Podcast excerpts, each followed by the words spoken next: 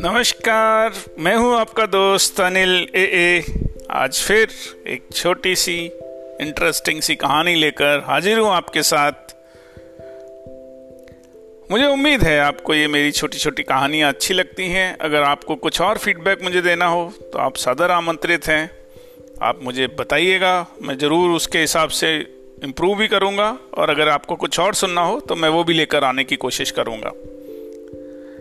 आज की कहानी एक स्कूल से है। एक बार एक स्कूल में टीचर ने एक बच्चों को असाइनमेंट दिया।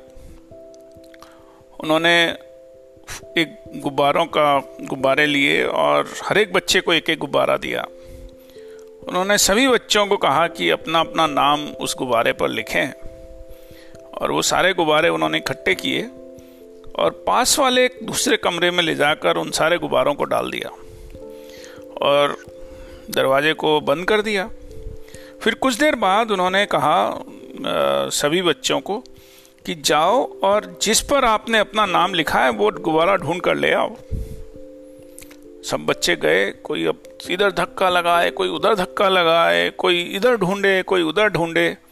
किसी बच्चे को मिला, फिर वो कुछ कन्फ्यूज़न हुआ, कुछ के हाथ में, मुश्किल से किसी के एक के हाथ में आया, बाकी वो भी इधर उधर झटपट में गिर गया गिर गया धक्का मुक्की में। बड़े फ्रस्ट्रेटेड इरिटेशन बहुत परेशान, एक दूसरे से धक्का मुक्की, सब चल रहा था।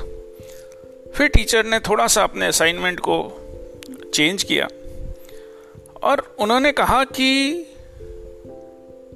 अब आप जो भी आपके हाथ में गुब्बारा आता है, आप उसे उठाएँ और जिस गुब्बारे पे, उस गुब्बारे पे जो नाम लिखा है, उस बच्चे को वो दे दें। बहुत कम समय लगा और वो सारे गुब्बारे उन्होंने, एक दूसरे के बच्चे में उसके नाम वाला गुब्बारा आ गया। बच्चे बड़े खुश हुए। ये छोटी सी कहानी बहुत बहुत ज़्यादा आप मेरे ऊपर एक छोड़ जाती है। कि खुशियाँ हमेशा हमारे साथ ही होती हैं।